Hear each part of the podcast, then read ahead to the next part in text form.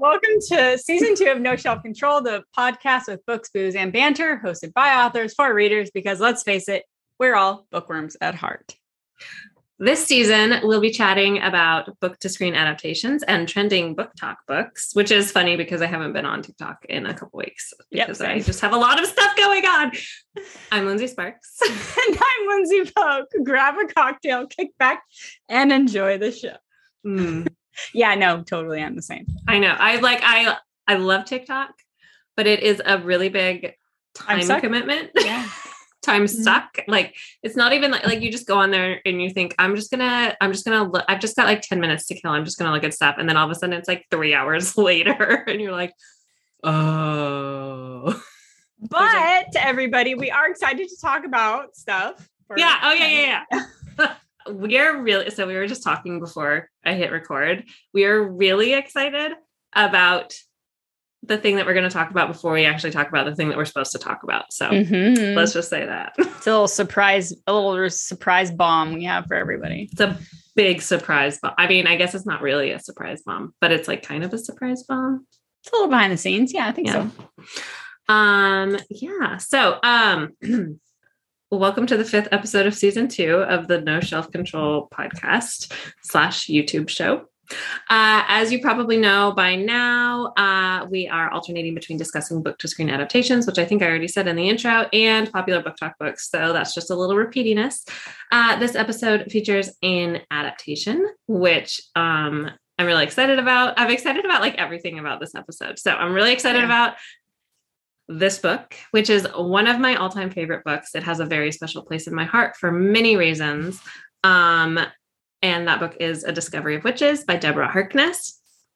And then we're talking about the, the, I don't know if you call it like TV adaptation or just screening adaptation, because I don't, I think it was just for a screening service in, initially.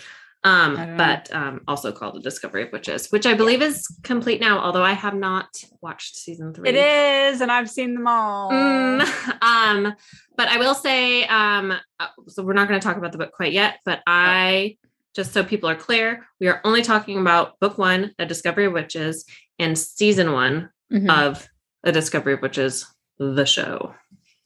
But I do want to say this because we all know that Lindsey Pogue's brain is chaotic, and I remember nothing. So I will say, everything, and you don't know where it goes. yeah, kind of, yeah. So I'm like, I hope I don't say something that's in season three slash Yeah. book three. You know? know. so let's just go in with that in mind as well. So. I I know too. Like, yeah, I've read all. I've read all the books. I've read book one a gazillion times. I've read all of the books. I've watched seasons one and two. Yeah. Anyway, so we're gonna try to just keep it to book one, season one. yeah. Anyway. Um, what are you drinking? Well, don't guess because you'll get it wrong. It's Something with grapefruit. No. Is it eggnog? No.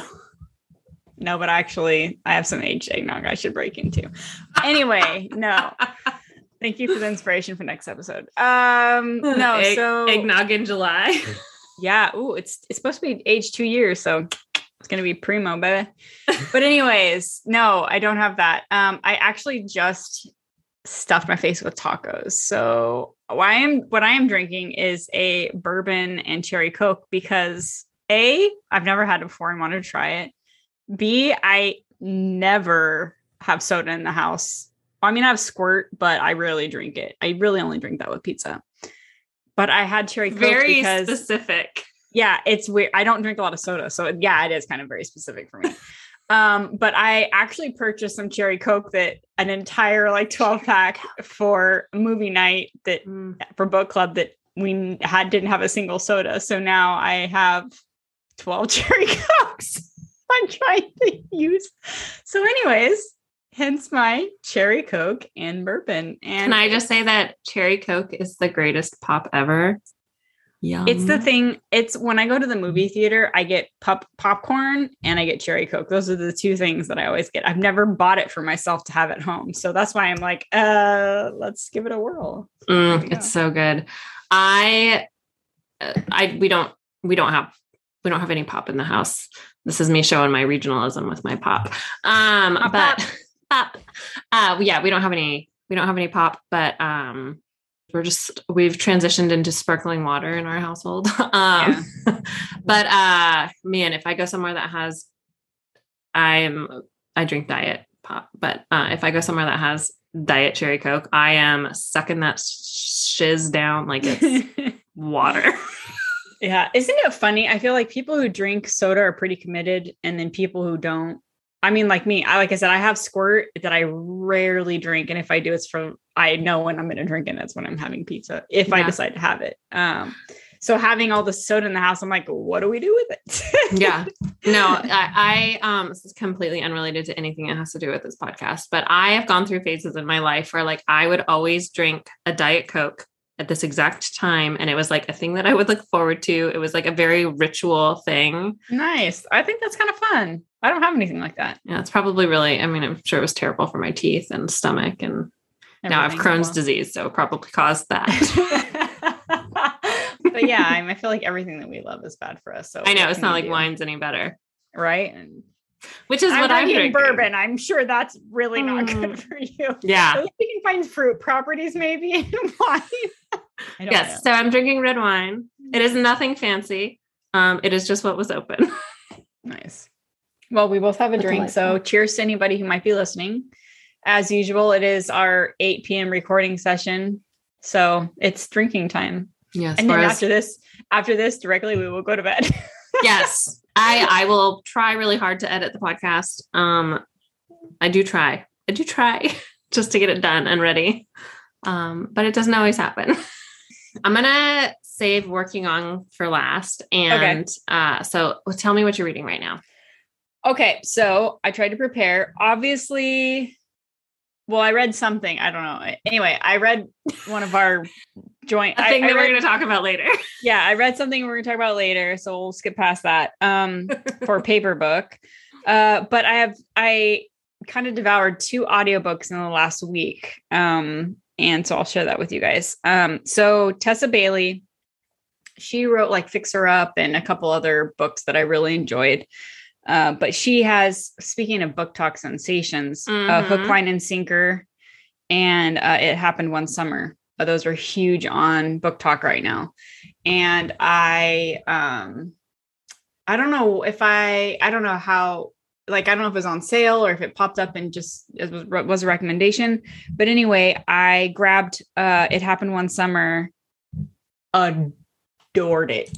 Tessa Bailey is like she's an amazing rom-com steamy romance author. Um, she just does like she just is like a fresh voice. I just love her.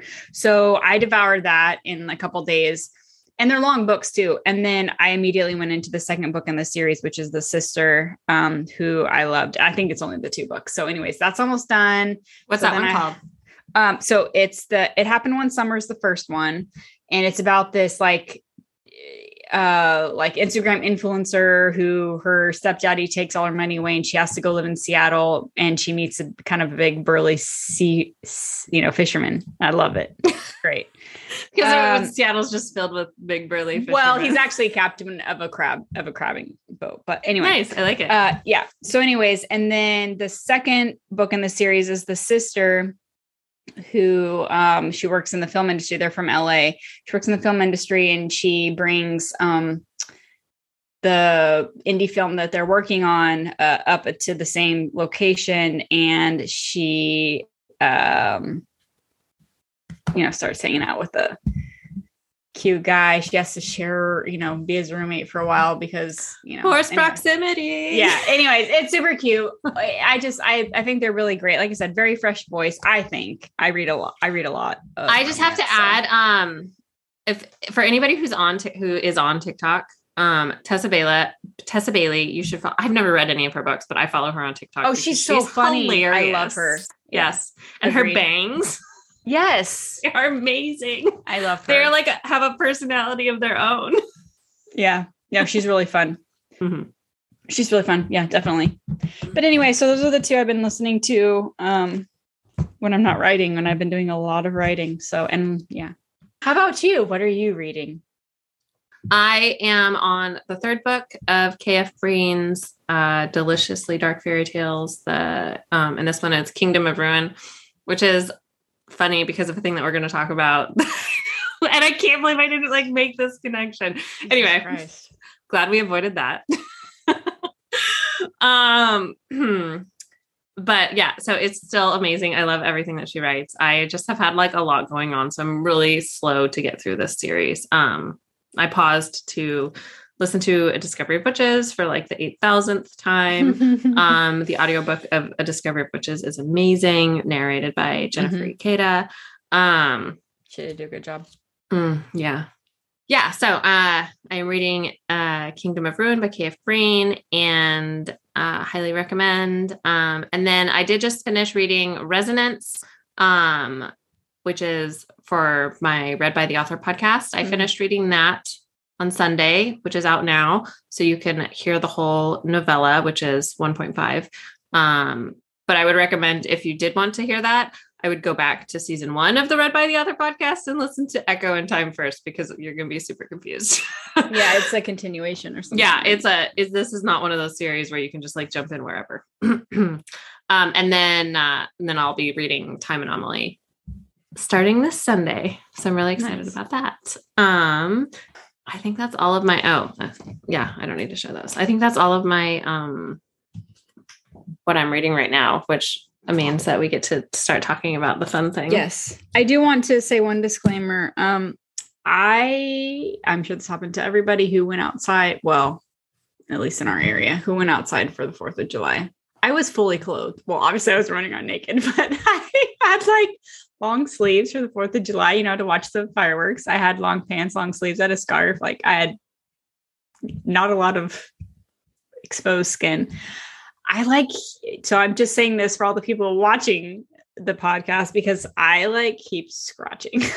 I feel like I have like all these mosquito bites and I feel like I'm like gross and dirty, but I'm really, just, I'm really just itching my mosquito bites. And um, yeah, so anyway, I'm like, what the heck? That was how many days ago? And they just started like popping up today. But I remember when I was sitting there watching, I was like, oh, like I think something just bit me Aw. right through the clothes. What's the point? I should have just been naked at this point. Come on.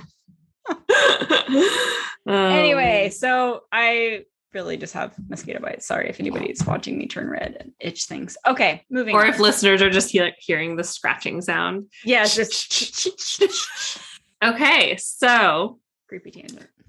LP, what are you working on? Well, funny you should ask. Um, so I started working on the next book in the ending legacies with you. Surprise! No way. We spent I don't know how many hours. oh my gosh, so many hours.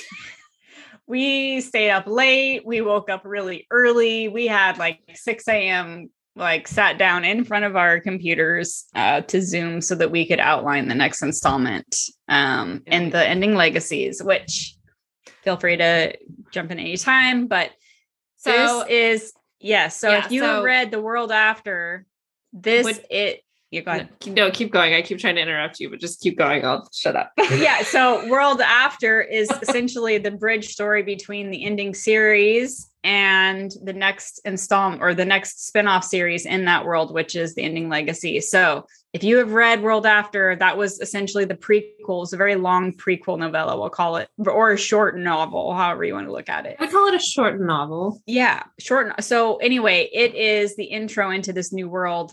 And the series that we are now working on still has Del and Finn, but it is 10 years later and a lot has changed. So we are very excited about it. And like I said, we spent all weekend coming up with some insane plot points.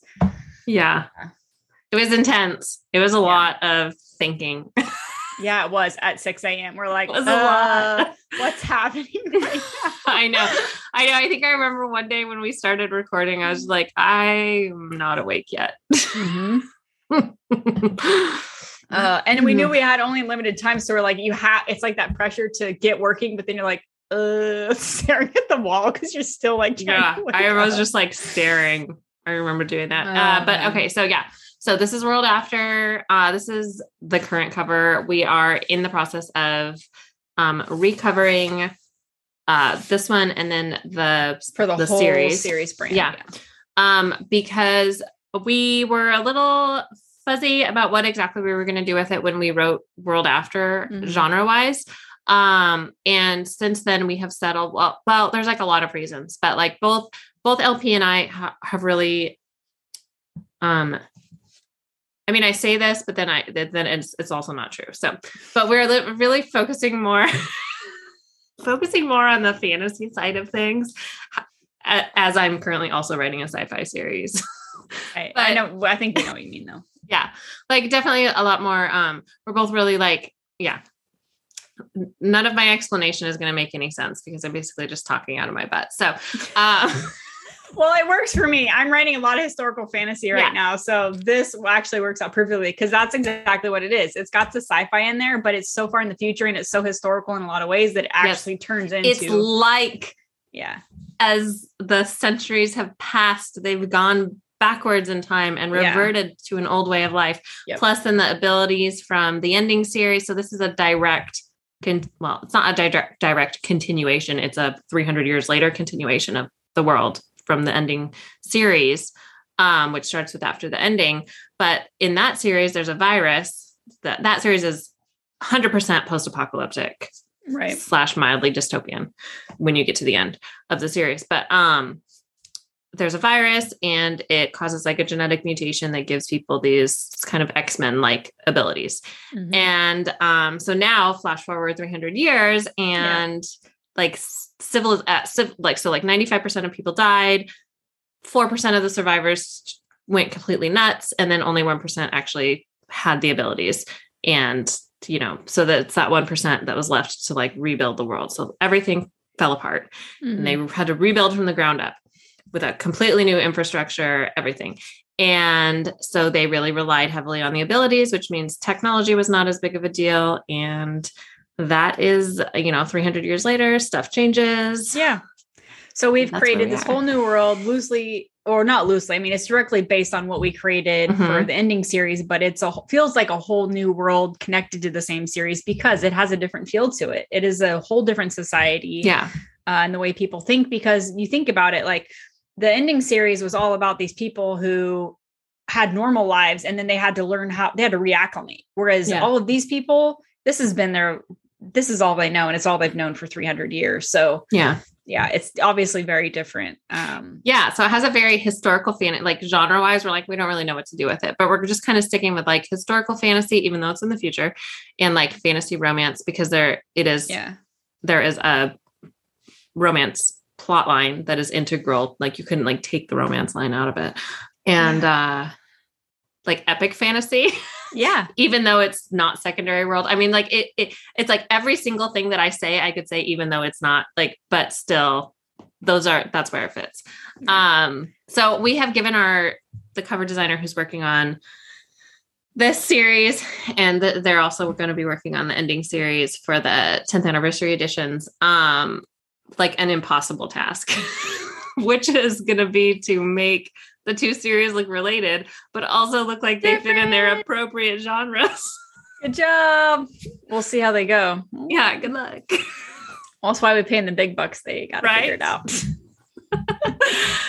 so, um, yeah, we are really, really excited. Uh, LP's character is Finn.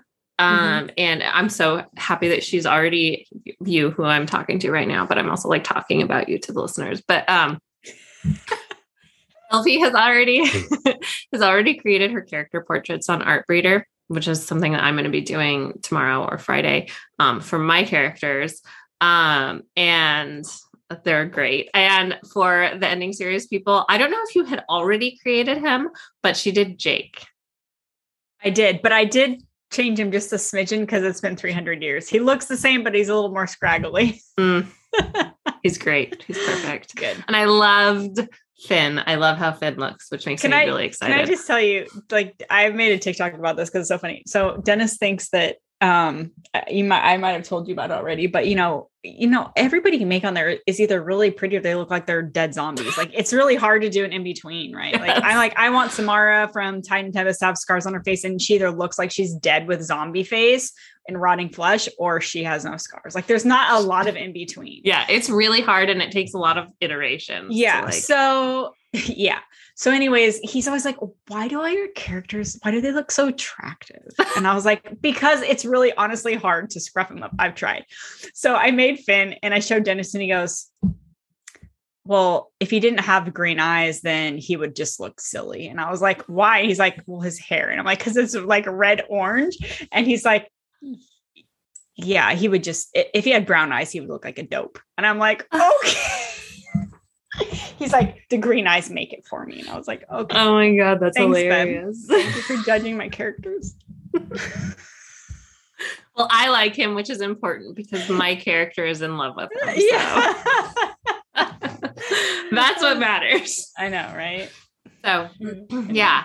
And um I like I feel like I have so much to talk about related to this. And and we haven't actually talked since our brainstorming Mm-mm. other than a couple of very, very quick things. Yeah. Um and a couple of like and some like lots of chatting on Yeah, we're just doing like timeline check-in stuff. Yeah. That, you know, like but we have both written two chapters, I think. Mm-hmm yeah, we've both written two chapters now. Um, I am starting chapter six tomorrow.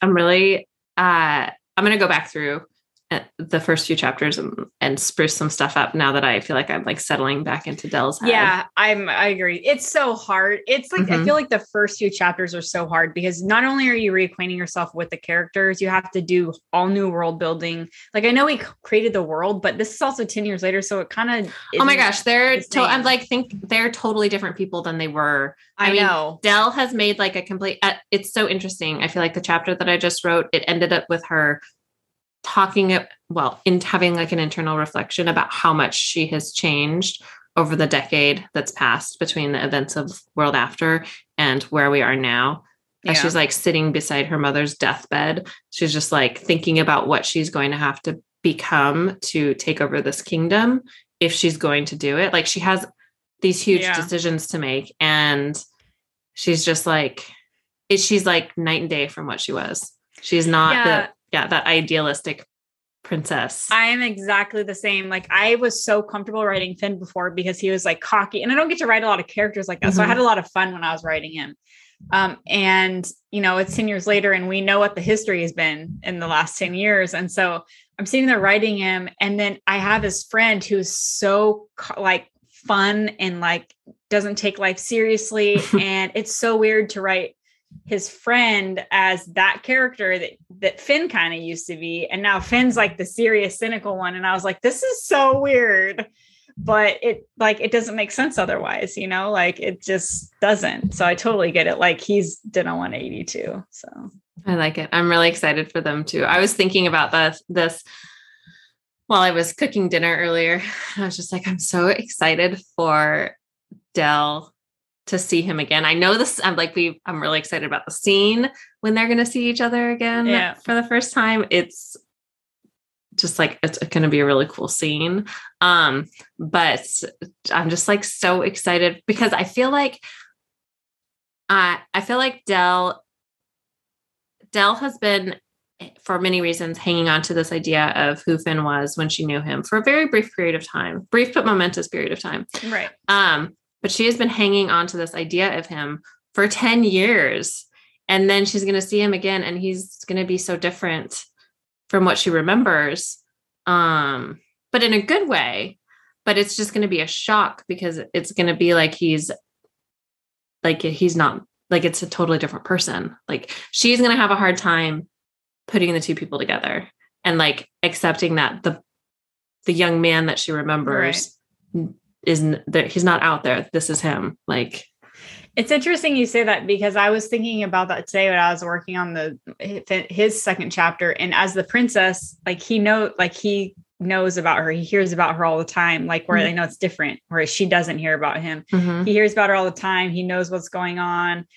And then he actually sees her like not in person, but he sees her. And then it makes all the stuff he's heard the last 10 years more real. And it's like a whole new like slash, you know, to mm-hmm. kind of mm-hmm. like everything that's been going on.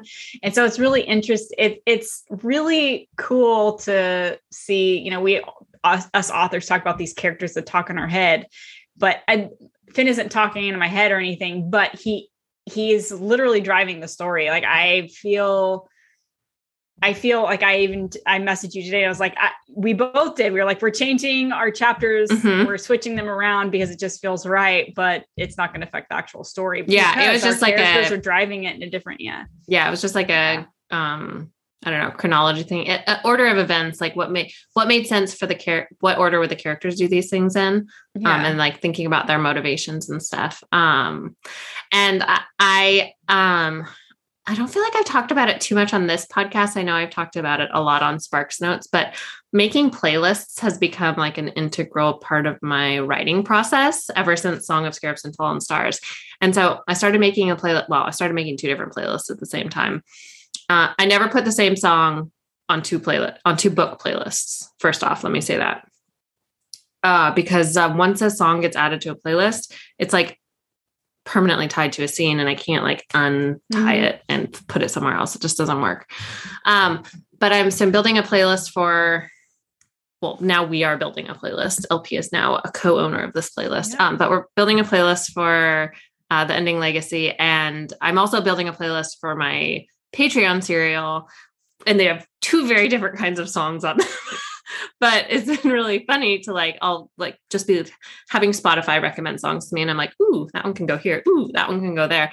But when I was making dinner, I was listening through the songs I had already added to the ending legacy playlist me too. That's what I was listening to. I was cooking dinner. and um and i already have scenes that they're tied to like or like for me the songs are either tied to a scene or they're tied to a character situation i guess Mhm. um so there's a there's a one song that is it goes with one of my very favorite characters which is gareth um and so like i loved i was like this is so perfect for him um That's fun. yeah and, and gareth is like very much like a sir jorah mormont kind of character Yeah, dell that's a good. That's a good comparison. yeah like loyal to the end Yeah, but not romantically involved i guess. That's what i would say. Um and uh yeah. Oh i'm just like so excited. I've got like a bunch of songs on there for dell and finn and their past and their future. There's one that's like for a moment that i'm really excited about that happens in like a tower. And i know you know what i'm talking about. Yeah. I mean, I won't ask you to explain. No. Ah, I'm so excited. I love it when uh, a story starts like talking to me. So percolating in there and really yeah taking over well i was telling you we were going back and forth which we should actually talk about um the title but i was Oh, telling you the other day i was just like i like didn't sleep every time i stirred i was all i could think about was new title. options i was like oh my god like I got like no sleep. And then we had to wake up and start working at 6 a.m. Well, we started working at 6 a.m. Let's be clear. I woke up before that. So I was just like, I've been dreaming about names, came up with pretty much nothing, yet it's been on my mind for the last eight hours or six hours. and then we sit down to talk about it. Oh man. yeah. All right. Um, So why don't you go ahead and announce the title for book one? the title for book one, which uh, we were laughing about Kingdom of Ruin by K.F. Breene because we almost called it Kingdom of Ruin.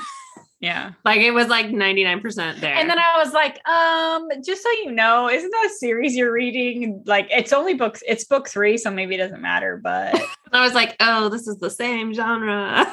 yeah. just a little less steamy, at least in book one. Um, but yeah, so it's not going to be Kingdom of Ruin. We'll tell you that. Yeah. It's uh, it is going to be the Raven Queen, yes.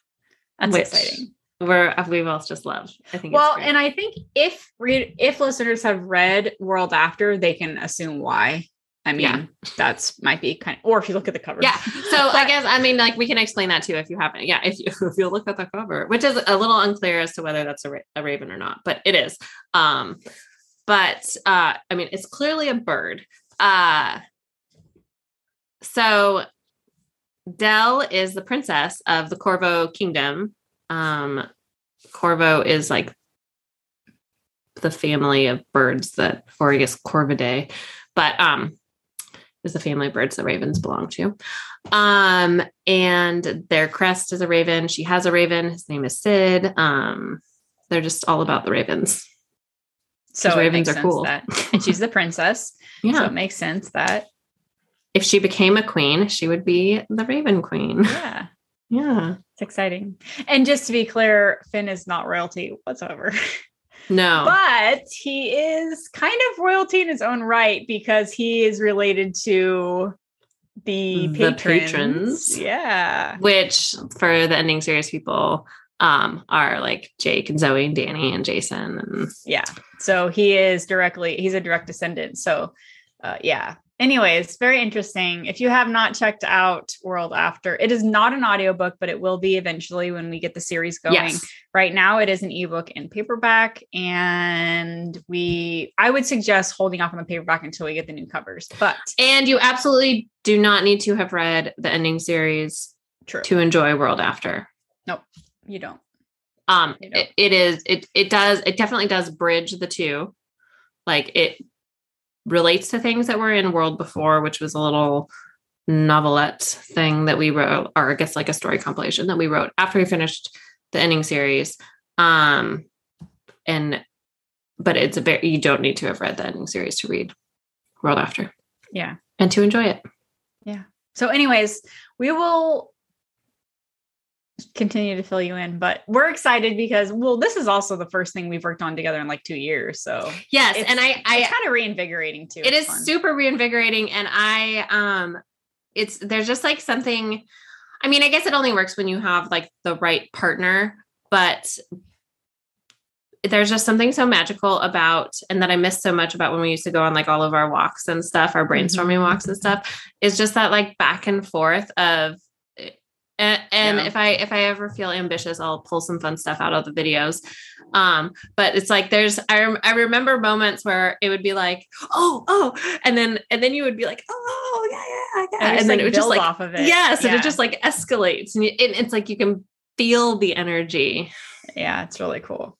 yeah so that's fun Yeah. Eh, you know, and I feel like I've said this a few times. Um, but being an author, like it's kind of a lonely thing, you know. A lot Super of people lonely. say it, like you work in your office and you work by yourself and you're in your own head and you're coming up with stories. And I mean, if you're really lucky, you have readers and you have um like ba- you have people you can you can bounce ideas off of, but you're creating a story on your own in the end. So it's just it's very different um than working on something with someone. So Mm. it's it's just kind of I think that's why it's so refreshing too, is it's fun to work on a story where you're not just beating your, you know, you're not just sitting there like racking your brain trying to figure out, well, there's a plot hole and I have to figure it out on my own because it's my story. You know what I mean? Like it's not like you can just sit down and bounce ideas off each other and in 10 minutes you're like, oh, there we go. We figured it out. it doesn't work that way when you're you have to go on a lot of walks and take a lot of showers and you Yeah. have to take a step away from Yes. your work and you know like it's Yeah. it's different so i love that you have to go on a lot of walks and take a lot of showers i mean all the It's things you true, have to- you 100%. have to get Also, out of your own the other one that really helps me is driving yeah, I, I always have- that, I I always have good solutions when I'm driving, which is frustrating. Shower, walk, driving. nothing I don't have do, a yeah. way to write it down. yeah I mean, I could take out my phone when I'm walking and like, you know, or like say something, but um it's not the same. Well, so anyway, Um, that's where we're at obviously we're excited hope we didn't just bore you for the last 30 minutes of all the stuff we're working on for this Oh, but I'm really excited. We'll share the cover when we have it. Um, and let you guys know when we have a pre-order up and all that fun stuff. Um, and like when we have a description and I know we are aiming for the very beginning of 2023. Yes. So like like Yes. literally like the 3rd Oh, of January. and can I can I announce the um thing for the other podcast that we'll be doing? oh sure. Yeah. Yeah. So um oh, in probably starting in November, we are going to be reading um out loud together, alternating. I don't know. Um, we're gonna be reading our own chapters of World After for the Read, Read by the Author podcast. Um, so that, I guess that would be season 3.5 of that podcast. Um, so that's gonna be really fun. Well, and we'll Yeah. be doing it together. yeah. So everyone can watch me or listen to me go, oh, wait, that's not right. Let me start that line over. That's fine. I don't, I mean, you know, it's not my thing. I say this all the time. It's not my thing reading out loud. I've kind of gotten to the point where I don't really like it is what it is, but it's definitely still not my favorite thing. I am not uh, a thespian in any way whatsoever. Like Lindsey Fairleigh Sparks will stop and she'll be like, oh, that's not the right voice. I'm like, That's no, true, we're just reading it through. Yeah. Sorry. So if you guys are going to be listening for the theatrics, don't. You might want to like, I'll do the theatrics. yeah dell chapters will be super fun. Finn's chapters will be you know i mean i might put a little umph in there but i'm not going to be like "What? this is sid talking? And like a freaking I don't think he's a parrot. voice or whatever. I know i'm just saying. I was the first quote mm. unquote character i could come up with. Yeah. with that might sound different than a normal person beast beast makes an appearance but that's i don't think that works yeah. You'll have to hold up Beast, the real Beast, the inspiration for Beast. Yeah. Anyway but yeah so you know, we'll keep you posted on that that will be fun uh, that'll be a fun thing we're going to be working on so yeah. Um, yeah, Okay. so are we ready? It's to transition. let's do it All right. Mega huge spoiler warning. As always, uh, we are not holding back. So, Nope. All the spoilers, all the things all the things. So, Let's do it. if you have not read A Discovery of Witches or watched the show, and I mean, more so like the book, I would say, I don't know, either, I guess. Uh, you're going to be spoiled if you haven't. So, there. Yeah. I'm going to read the description of the book. Um, and then we'll go from there. Ian A richly inventive novel about a centuries old vampire, a spellbound witch, and the mysterious manuscript that draws them together. Deep in the stacks of Oxford's Bodleian Library, young scholar Diana Bishop unwittingly calls up a bewitched alchemical manuscript in the course of her research. Descended from an old and distinguished line of witches, Diana wants nothing to do with sorcery. Do they call it sorcery in the book? I don't feel like they do. Um, they call it witchcraft, mm-hmm. magic. Anyway, yeah so after, I mean, it's okay. Anybody who writes books or whatever knows that usually the person who wrote the book doesn't write the blurb, or if they do, I mean, it's not usually. Sometimes, sometimes it's somebody who's never even read the book who writes the blurb. which may be the case here is what she's saying. uh, so after a furtive glance and a few notes, she banishes the book to the stacks. But her discovery sets a fantastical underworld stirring, and a horde of demons, witches, and vampires soon descends upon the library. Diana has stumbled upon a coveted treasure lost for centuries, and she is the only creature who can break its spell. Debut novelist Deborah Harkness, which is so funny because I feel like she is so established now. Yeah. Um, Deborah Harkness has crafted a mesmerizing and addictive read, equal parts history and magic, romance and suspense. Diana is a bold heroine who meets her equal in vampire geneticist Matthew Clairmont. Also, not necessarily the adjective I would give him, geneticist. He's so much more than that. Um, sorry, just critiquing the this things description. authors need to think about when they're writing their blurbs yes and gradually warms up to him as their alliance deepens into an intimacy that violates ages old taboos.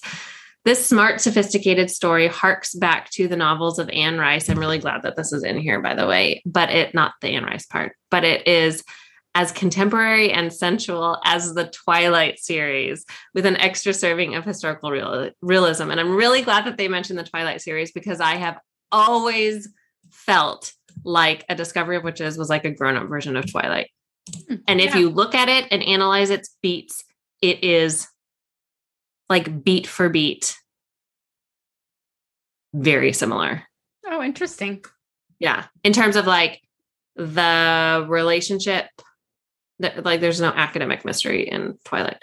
Right. Um, but the relationship between Diana and Matthew and the relationship between Bella and Edward and like his trajectory and he leaves and he comes back and like how he, he rescues her, like that stuff. Yeah, that makes sense. Yeah. And then he rescues her later. I mean, it just is very, if you really think about it, they're very similar. I like that. God, it's been so long since I read the Twilight. I know. I think we talked about how we're gonna We should One- do it. we're gonna do Twilight for one of our adaptations. And then we're gonna be like, we might cringe when I feel like, actually, I'm glad I know I liked that one. Yeah. know. I don't know. It's been so long. I, I- I feel like I feel like it could go either way. yeah. Okay, sorry, moving on.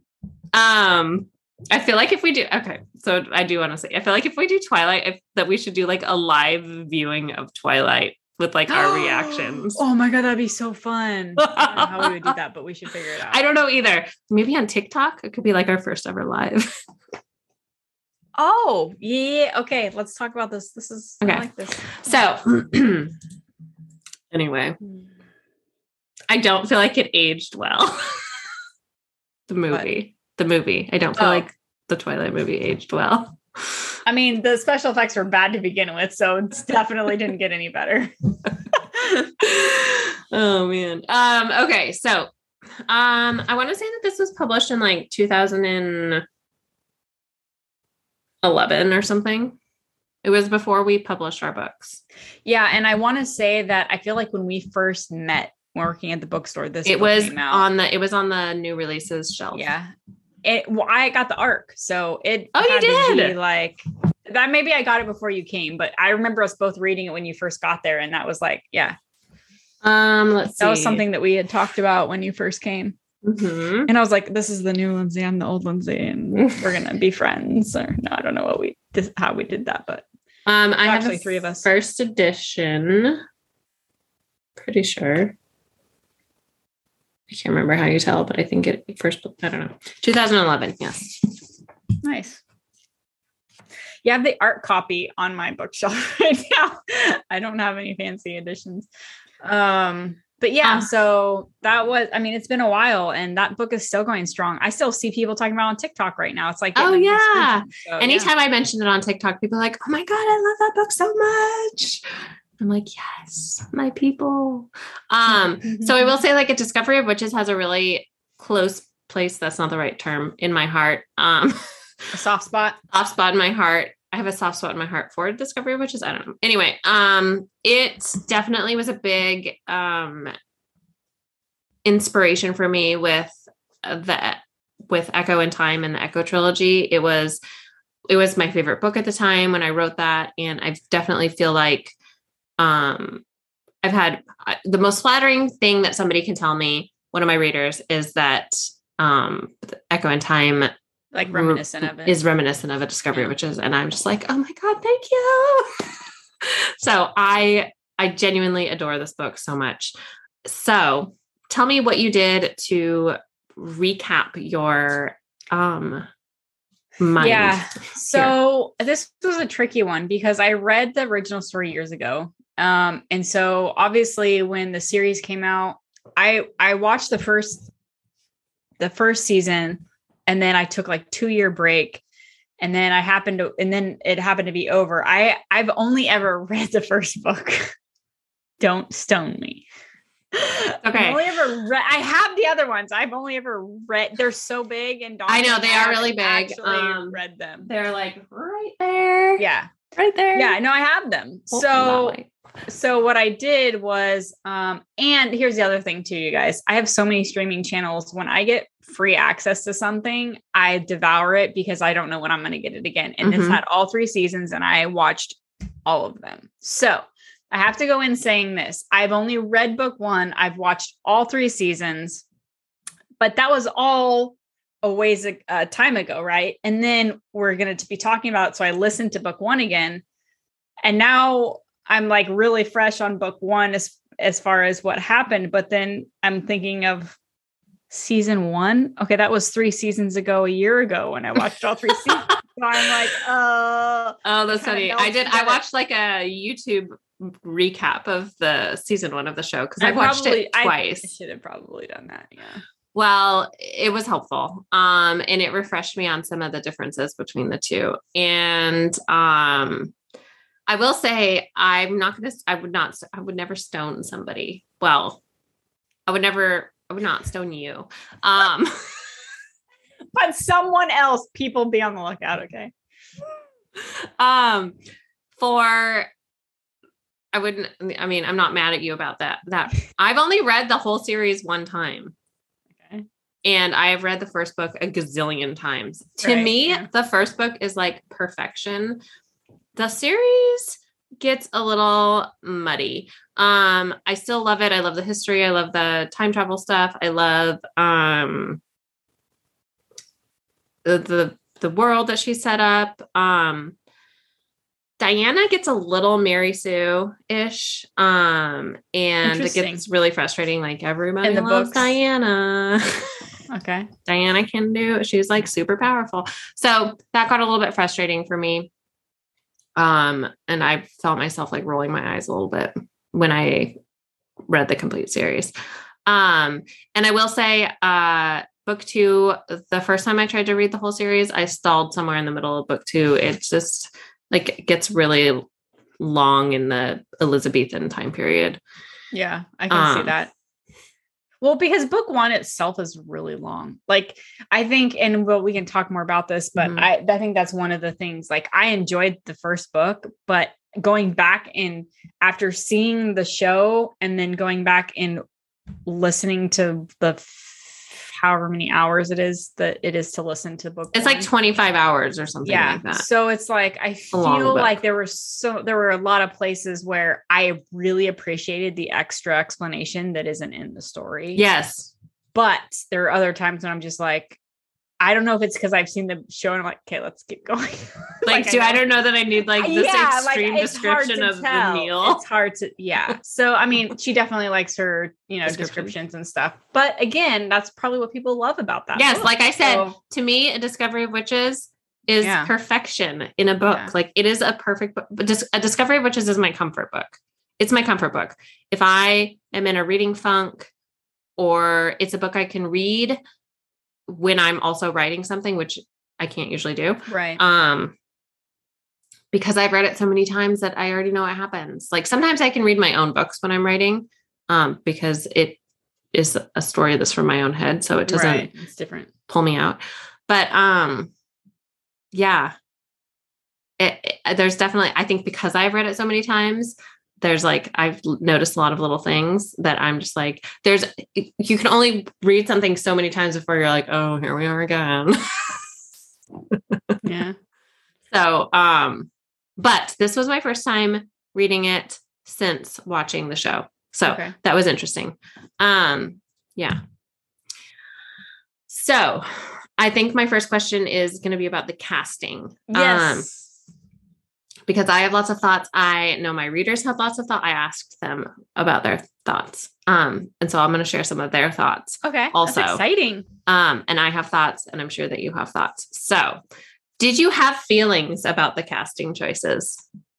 So I think the one that obviously, I mean, I feel like this is obviously maybe not, but that stood out to me the most is uh Lindsay Duncan as the mom because she's supposed for uh As Isabeau? what is it? yeah, because she's supposed to be young, like Yeah. and she's like a lot older, Yes. which I think and I love that actress.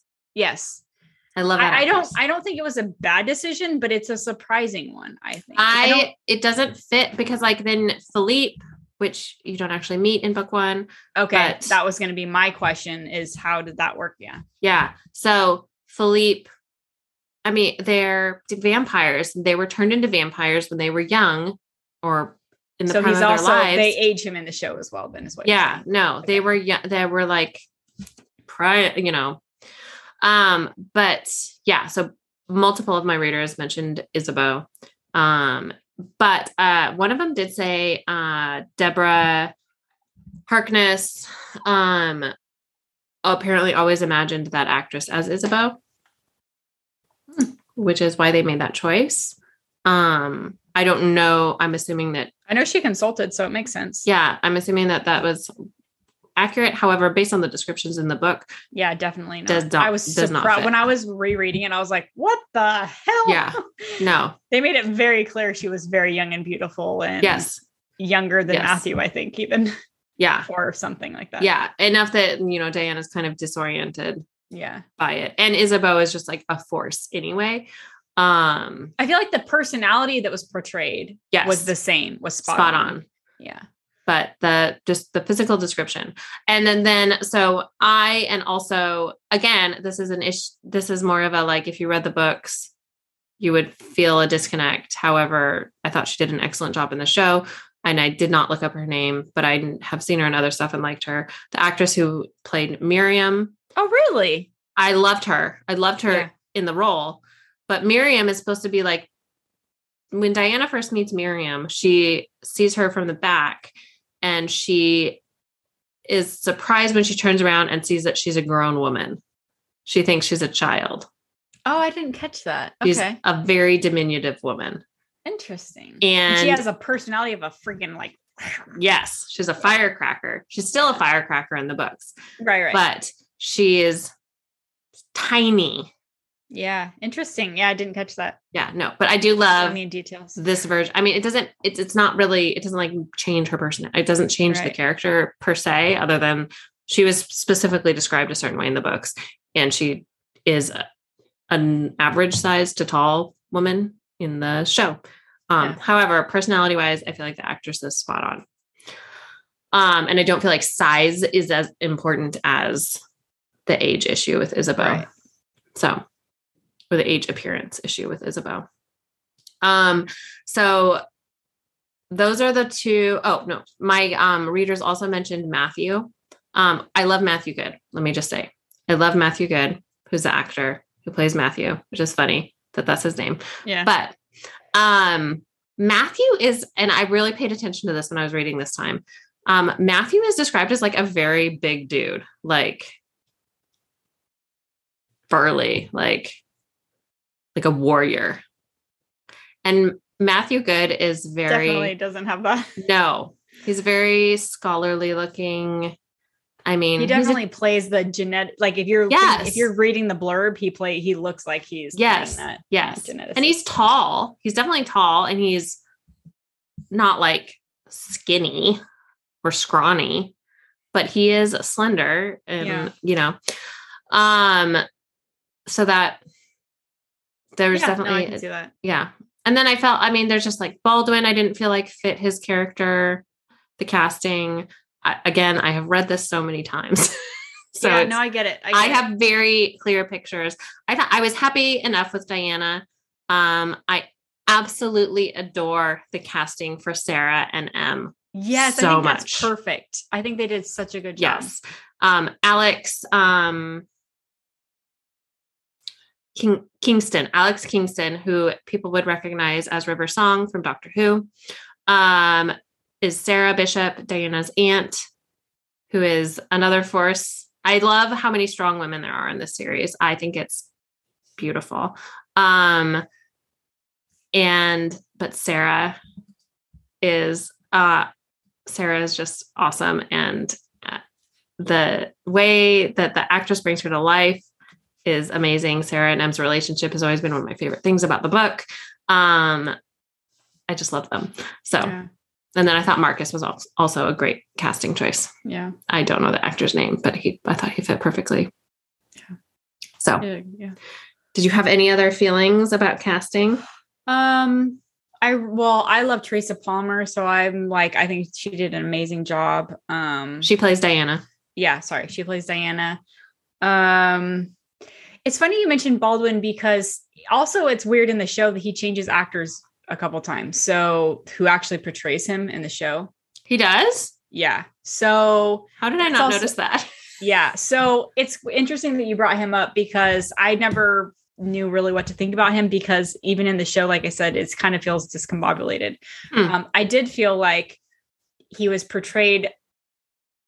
Well, I don't know, maybe it's just me, but I felt like, at least from what I remember from season one, he seemed way more conducive to what was going on in the book than he did in the show. Um, but then again, in the show, the council was a huge part of the first season, which it's Yeah. really only introduced at the very end of the book. book. So I don't know. It's kind of, you know, hard to Yeah.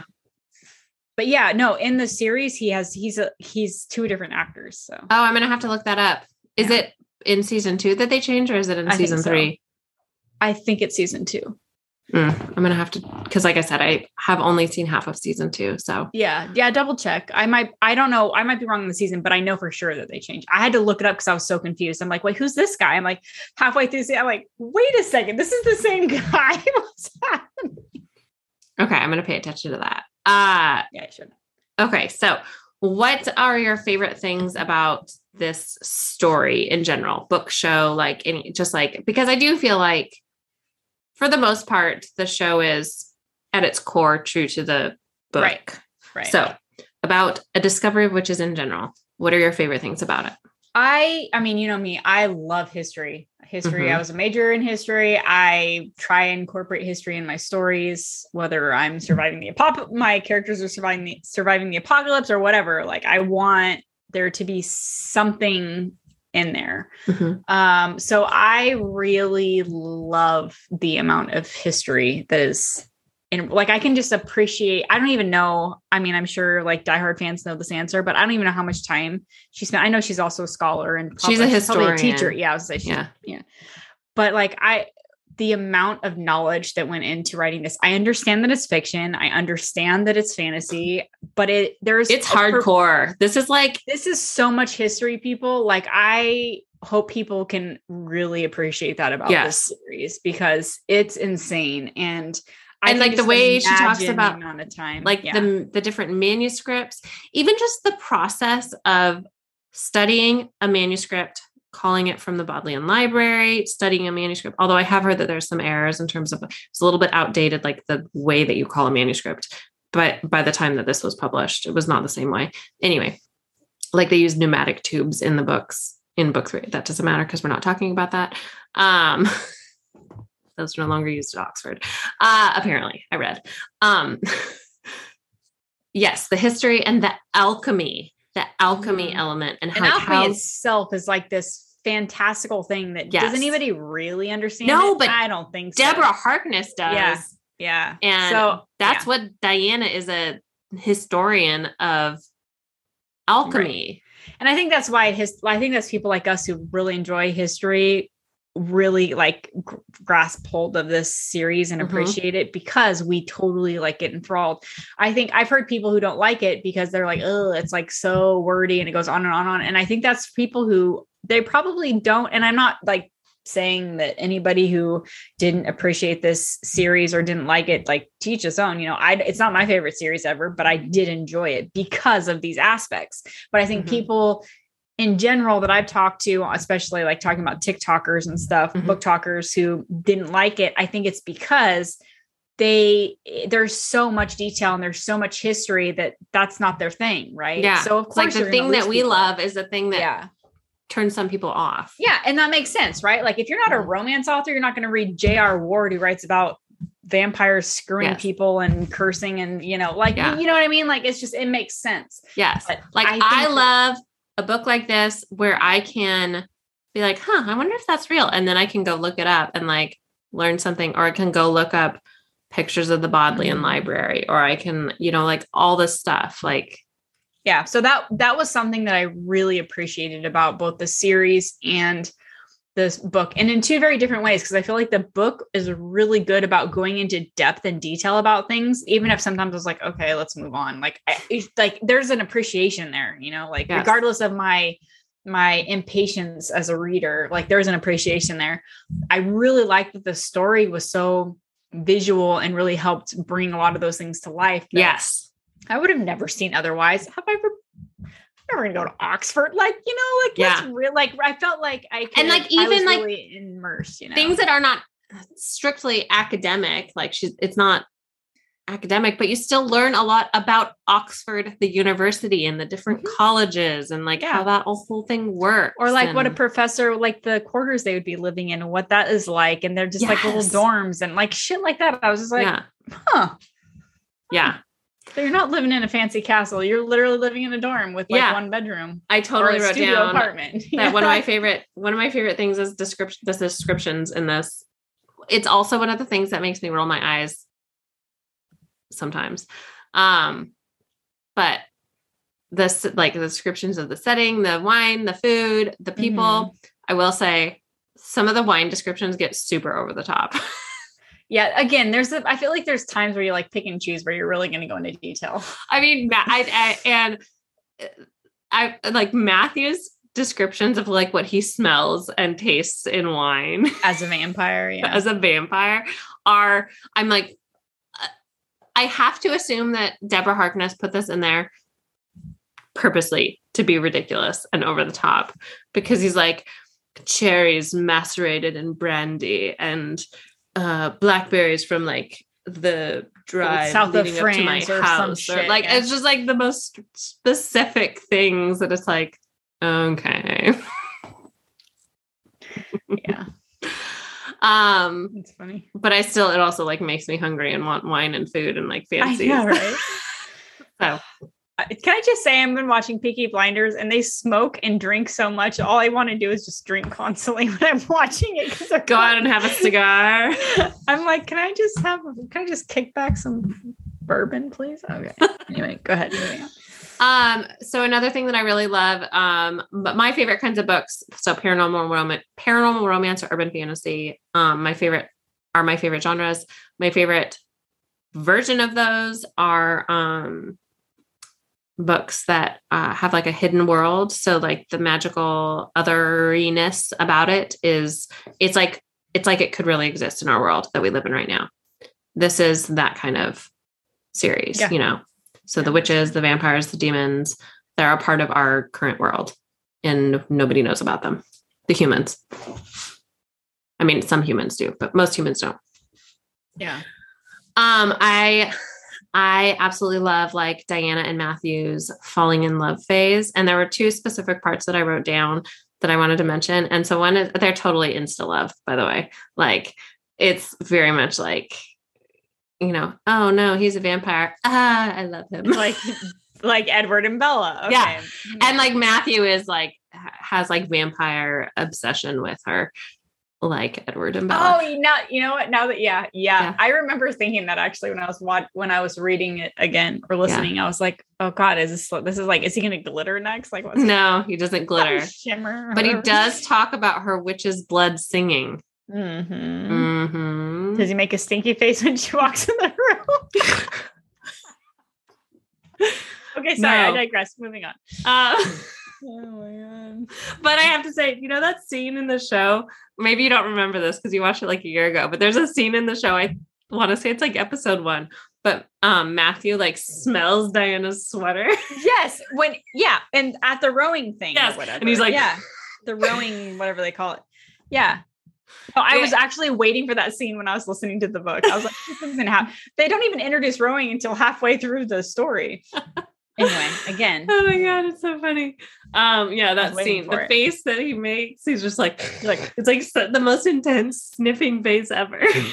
yeah, it's it's really intense. Anyway, um but his I love I really love and it's like a little bit like creepy, but I love he he tells before he and Di- Diana get involved or even really before they're friends.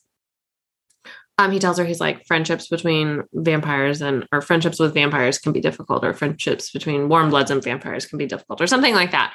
Um, and then she's like getting freaked out by his like kind of controlling, domineering vampiriness. And he's like, I told you relationships with vampires can be difficult. So he like created his own get out of jail free card to like be a controlling vampire. And I still love him for it. okay. Well, how many thousands of years has he been alive? He definitely learned how to manipulate the system. yes, he totally did. Um, yeah. So, and I know I already talked about Sarah and Em. I love them so much. Um, and this like the three settings that I wrote down to talk about were the Bishop House. I love the Bishop House when they when they go back to the Bishop House. I had a note about that too. Yeah, there's like the, the ghosts of like the ancestors, and the house is like alive. It's amazing. Um, and then Sept-Tours is awesome. Uh, Matthew's family castle, Yeah. You know, because everyone has one of those. where they are spend some time, and then the Bodleian Library is amazing as well um, at Oxford. So those were some of my favorite things Yeah. from my eight thousand reads of this. Um, okay, least favorite things about the book show. Anything. I, just have a couple. I think for me, least favorite things. I mean, I kind of already touched on that. Like, I feel like I got kind of like humdrum and bored with a lot of the detail or the detail when it was excessive in some areas. Um, but I don't know. This is hard because this kind of goes into what the book and the and the show did, di- you know, differently. Mhm. Yeah, Um, we can actually we can skip because I think all of my no, there's one thing. There's one thing that I have for both. Okay, why don't you do that one and then we can go into because I feel like a lot of mine are kind of no. Okay. So mine, I feel like is born of like defensiveness about myself and my personal habits, which is like Diana is Diana is super into exercise. She's like exercising all the She time. really is. Yeah. But and I I kind of interpreted that as because she's not using her magic, so she Yes. has to have an outlet, right? Yes. Yeah. Okay. yeah. And it and, and as the series goes on, it it goes away. Yeah. She. Yeah. She. There's no more Yeah. rowing yet. But she's like talking, she's like rowing and running and doing yoga and Yeah. like all the time. Mm-hmm. All the time. and in my head, I'm like, this girl needs to be eating way more than this. And there's a scene where she go the first like meal that she and Matthew have together, sharing a table. He's not eating because he's a vampire. Um, I remember that meal when Bella and Edward eat, and she like makes him eat a ravioli, and then he has to like go vomit it up. What the? Yeah. Is that? Yep. I do. Um, At the restaurant. she's like, I'm really hungry. And then she orders like two eggs and some hash browns and some toast. And I'm like, You're like. Uh. that's what you eat when you're really hungry. Yeah. I know, right? Ah. so, That was fun. um, th- but I mean, that is just me being defensive and extra critiquey of a character. That's so funny. I don't even. I didn't even like register that, but I can see that. Yeah. yeah. Okay. So, what did you feel like the show or the book did better? so i really like going back to what you were talking about settings and um the house the house The Bishop House? the bishop house is explained so much better in the book than it is in the show and it has so much more personality it actually has characters that are not in like Mhm. grandma and all those Yes, people The like ghosts. They're there's they actually have personalities that is not in the show. And i i feel like they could have done that. Like i don't know why Yeah. they didn't but i really appreciated that.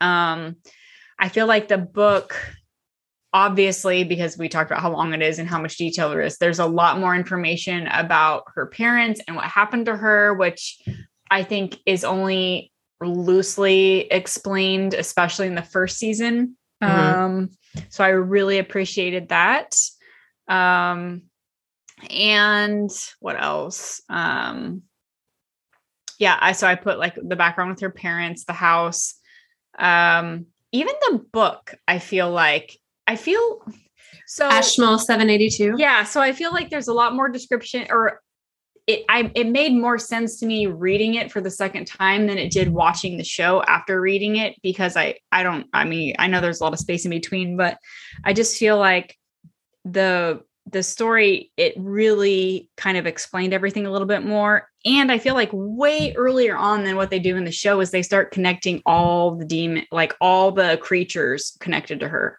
Mhm. which for because of her blood which i i don't feel like they do in the show as at least not as obviously. Um Mhm. yeah they start hanging around but they make it seem like it's because of the book. They don't have it doesn't have a lot to do with her until i think season two or three. So i really like that they really kind of start explaining all that stuff earlier in the book. Um, it makes more sense. Um, but on the other side of that is they also introduce a lot of things a lot later in the book than they do in the show which i preferred learning about um, meetings uh, satu is that how you say her name i always it's like Satu Marvel Yeah. or something. so like you don't meet her till almost the end like the last quarter of the book really Mhm. um you yeah, and really she plays a wait. She's one of the things I wrote down for the book did better. Um, Yeah. her role was way bigger in the show Mhm. In a very confusing way. Like I didn't Well, understand. yeah. Well, even the council is in the entire season, but in the Mhm. book, they're only in they're mentioned, but they're Mhm. only in the last. but well, and I think that's because like in the book, we're in Di- for the most part, we're in Diana's first person point of view. So we only know what Diana knows. that's true. And in the show, they added in. I wish that they had just stuck to Diana's point of view in the show. I feel like then it would ease us into the world better. But instead, we have like we see Juliet and what she's doing in Yep. Venice, and we see the up, yeah. council or the congregation, and we see, you know, other stuff. Like there's only a couple chapters that are not Yeah. from Diana's point of view um, in the book, and those are told in third person. I think to further distance the reader from those points of view.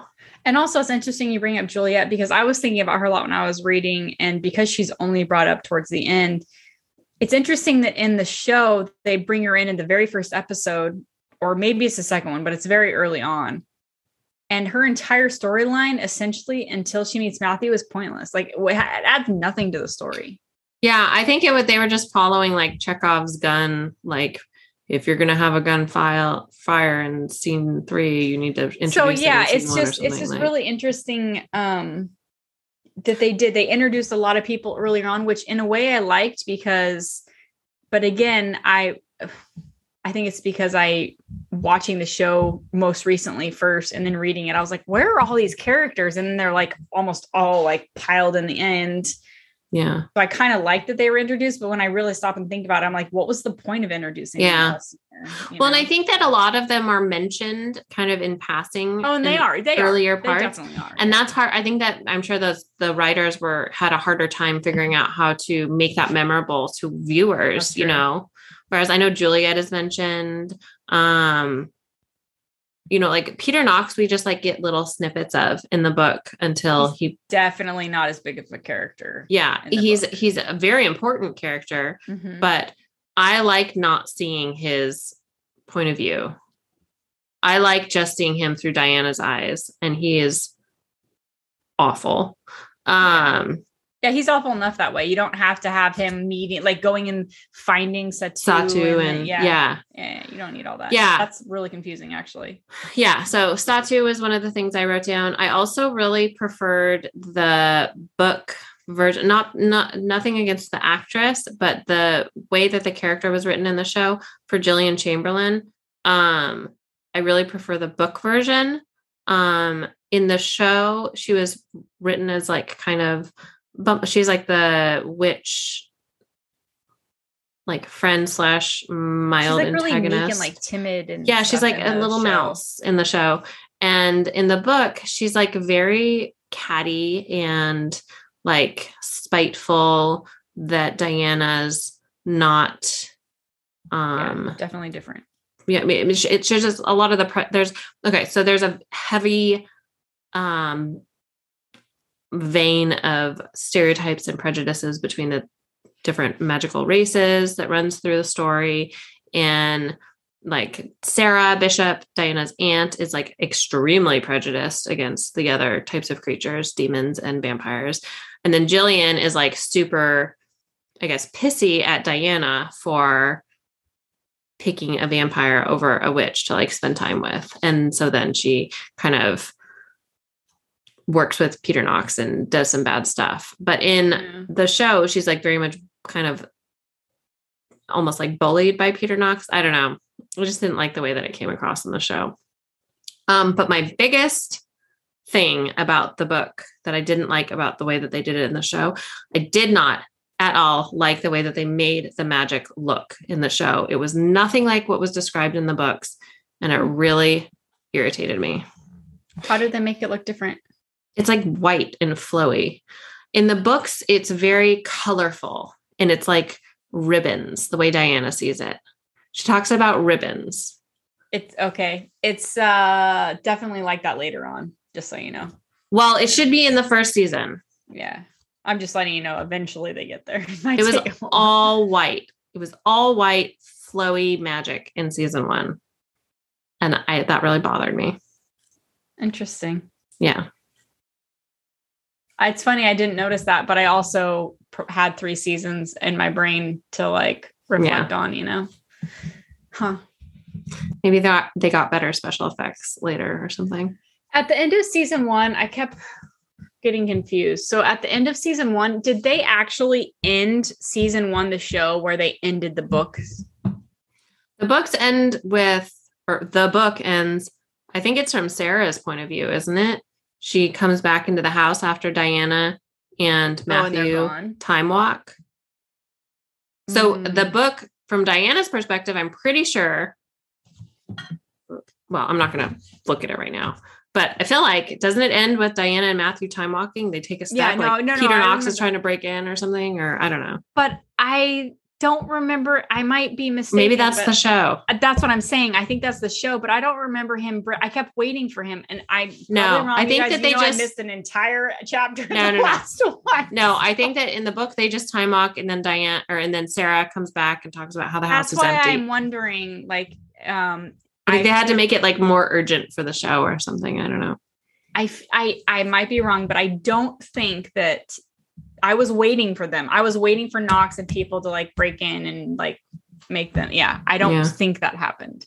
No, I did be- love um I can't remember if this is in the show, but in the book there's a scene where there's there's like the teenage witch is like trick-or-treating and Yeah, they had that in the. I love that. I Yeah. love that. I don't think that's in the. I don't think it's in the in show. the show. Yeah, No, that was. but I love that. It was like right, they're like, like, we'll, we'll blow out the kid. We'll blow Yeah. out that lan- jack lanterns so for you cute. I don't They're know like- why I love because that. they wanted to see like the vampire and the witch. Yeah. yeah, that was fun. So, um, I I only have. Do you have anything else for what the book did better that you want to talk about? Um, I don't think so. I, mostly, it just explained a lot of things that I don't think were eh, so clear in the story. Yeah. and, or at least it took a long time to get to the clarity for me. So yeah. Um, okay. Do you have I have one thing for what I felt like the show did better. Do you have anything for what you feel like the show did better? Well, I mean, I'm Season one, I'm a visual person, so literally seeing it. seeing it is helpful. So other than that, like nothing is glaringly like coming to life. Why? What? What are you? What are you thinking? Just Alex Alex Kingston as Sarah Bishop. Like Oh, Sarah is very abrasive in is. the books. Extremely abrasive. Um she hangs up the phone. yeah, she she's just- angry. She's temperamental. She She's has like opinions. a Yeah. little bit of a bully, like m- like minor minorly like emotionally abusive. Like I don't know, like she's Yeah, you almost me- are like poor, poor, poor Em. poor Em, like poor Diana for like at least she had Em to help raise her, you know. Um, but Sarah Bishop in the show, played by Alex Kingston, is just perfection. She is Yeah. perfect. Uh, I feel like I already know what you're gonna say, but um, which did you prefer, the book or the show? Well, that's hard, right? Because I haven't Yeah. finished the series, and it's not because I didn't enjoy the books. It's just because they're so long, and it's just instant gratification, right? Um, it doesn't mean I don't want to. I would like to finish the series and compare them. Um, but I did. I really did enjoy the the show. I feel like as far as adaptations go, I feel like they did a really good job. I feel like all the really important points, the chronology, like it's all And it's all um, pretty good. I feel like we need to mention this is a very difficult book series to Yeah. adapt because it takes place in the past and it has extra I know I feel like I'm talking really loud. It has extremely like big settings. yeah, it does. Elizabethan England. And then they- Oxford college. Yeah.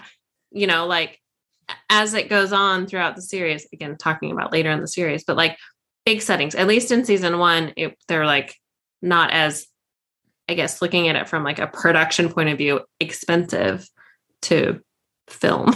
Yeah, no, it's it's So- big and um Yeah. definitely it, it yeah, I would be just because like especially watching the last the you know season 2 and 3, I would be interested to compare the books because of all the stuff that I know that's going to happen. I would be interested to see how it all pans out for sure. Yeah. Um cuz there are some intense scenes coming up uh Yeah, in the next I know. I think that the books, reason that I haven't finished. I know why I've stalled in season two. I know why.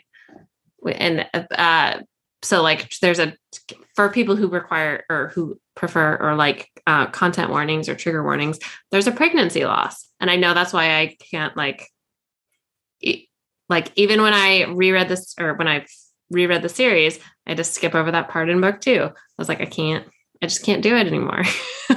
so I know that I and I know that's exactly where I'm paused in the show. I'm like, oh no, it's coming. I can't keep going. so I just need to like fast forward past it. And Matthew yes. turns into such a dick in the books. Sorry. Oh, For a little while. Yeah, I don't know. Yeah. I don't know. After the after the um miscarriage, he becomes a total a-hole. Well, it's really interesting because um, that actually reminded I don't know why that reminded me, but they also go to New Orleans too. There, you're like you said, there's a lot of sets for this. There's mm-hmm. a lot of stuff. Yeah, in book two, they go, they're in Elizabeth, Elizabethan England. They go to Prague. And, and we're not talking about modern Prague. We're not talking about modern England. Like Elizabethan England burned down. Like, yeah, it's really interesting. so, um, my preference is for the books. Um, right. Yeah. But I, I, have I I wish I could weigh in more. I I I feel like I am totally ill equipped to answer this question because I have it, it's so skewed. Yeah. Just because I haven't read all the books, but I've yeah. seen the whole show out of you know total convenience. I will say I'm really excited to finish the show now that we've been talking about it. So that's probably what I'm going to watch next by myself. So yeah. will you be continuing? Are you going to finish the books? I would like to. Um, I think for me, just because how long they are, it's a matter of time. But I would like to. What I'll probably do is download them, and then whenever I don't have something to read for the podcast or my book club or whatever, I can um, maybe try and squeeze it in. But I would like to. Cool. Especially um, now that I've watched it, like why not? You know? Yeah. All right. Well, is there anything final you would like to add um, about this? I think that no, I mean, it's definitely if you haven't read the books but you've watched the show, it's definitely an investment. Like I said, it's it's uh, of time. yeah, it, it really is. Um, because they're long books and they're kind of dense as far as like all of the stuff that's packed inside them. So I think that I mean, if you haven't watched the entire series but and you haven't read the series or like if you haven't watched the whole series and you haven't even read the series i would at least try and watch finish the series like you know i just feel like it is i feel like it's a really fun show in general but i also love like that little romance and Mm-hmm. I know I'm mm-hmm. not like a huge super like fantasy fan, but I really like it. It's the historical piece. The mm-hmm. historical piece is what reels me in as a reader, yeah. as a viewer. Like I love the historical drama part of it. Yeah. I always felt like a, a Discovery of Witches in the All Souls trilogy was like fantasy light. Like it's not like super extreme fantasy. yeah, know? it's not. It's not like it's not this crazy magic system that you have to like take a step back and like, wait, no. what? It it's demons and vampires and things that witches people are aware of these mm-hmm. things. It's more like there's little nuances and things that are changed and different and specific to the mm-hmm. series, but you get what they are and what they do. Mm-hmm. So it's not some new fandangled thing that's really, mm-hmm. You know, really scientific and hard to follow or whatever. Mm-hmm. Yeah. Yeah. Anyway, um, yeah. I mean, obviously, I know that I said some critical things, but I, like I said, it's one of my all time favorite books. And I feel like if we were to talk about Buffy the Vampire Slayer, I would have a million critical things yeah. to say. And that is my favorite show that has ever been created, despite Joss Whedon's most recent revelations. Right. Um, Question. I'm just thinking, um, maybe this is just me, I know it's different because it's fantasy and it has that the magical element, but would, would you say that like if you are a fan of the Outlander series, yes, you would be a fan yes. of this series? Yes. Okay, that's what I think too. I think those are actually great parallels um in terms of the level of well, there's less um of the fantasy element in Outlander. It's basically just the time travel and then there's right. the stones. That's it.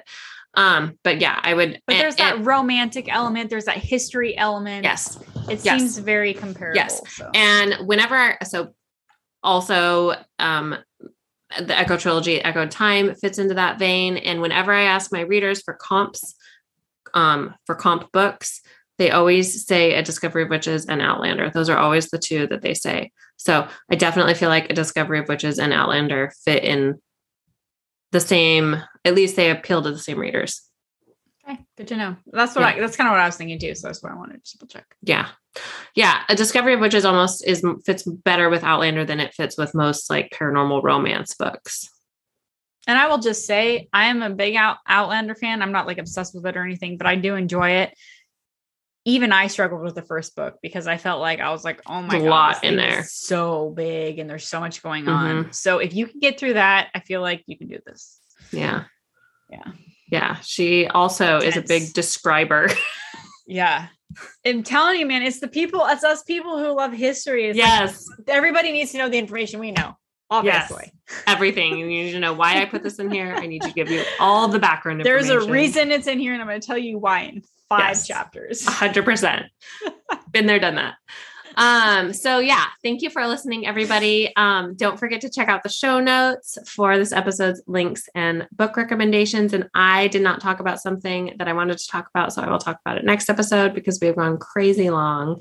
Um, Patreon. Mm. Um, so we will be back in a couple weeks to chat about our next BookTok book, which I am so excited about. It is a book I have not read, which I feel like Neither of us have. Mm-mm. So that's exciting. Um, and I think we're both going to love it. Um, from everything I've heard about it, it is another one that a lot of my readers love. It is A Touch of Darkness by Scarlett St. Clair. I'm so it's this right here. This book. This book. I am so excited. I've been so excited about this series for so long that I have already ordered the like super fancy special editions that uh Bookish Box has is doing. Nice. So, like, I can't wait to talk about this and read this. And I'm really, it's a Hades and it's a modern Hades and Persephone fantasy, like I think paranormal romance, spicy, spicy, based on the fan art. Super spicy. All righty. So I'm excited. That'll be about that. exciting. Um, like maybe not like neon god spicy, but still spicy, spicy. Um, if we're talking about Hades and Persephone retellings. Um, uh, so I'm really excited. It's gonna be super fun. Um, if you are enjoying this show, we would love it if you left us a rating and or a review on iTunes or anywhere else uh, that allows ratings or reviews for podcasts. Um, and come and join our Facebook group, which is also linked in the show notes. And Yeah. I'm just going to keep waving my hands around. Do so until next time, happy reading. Happy reading.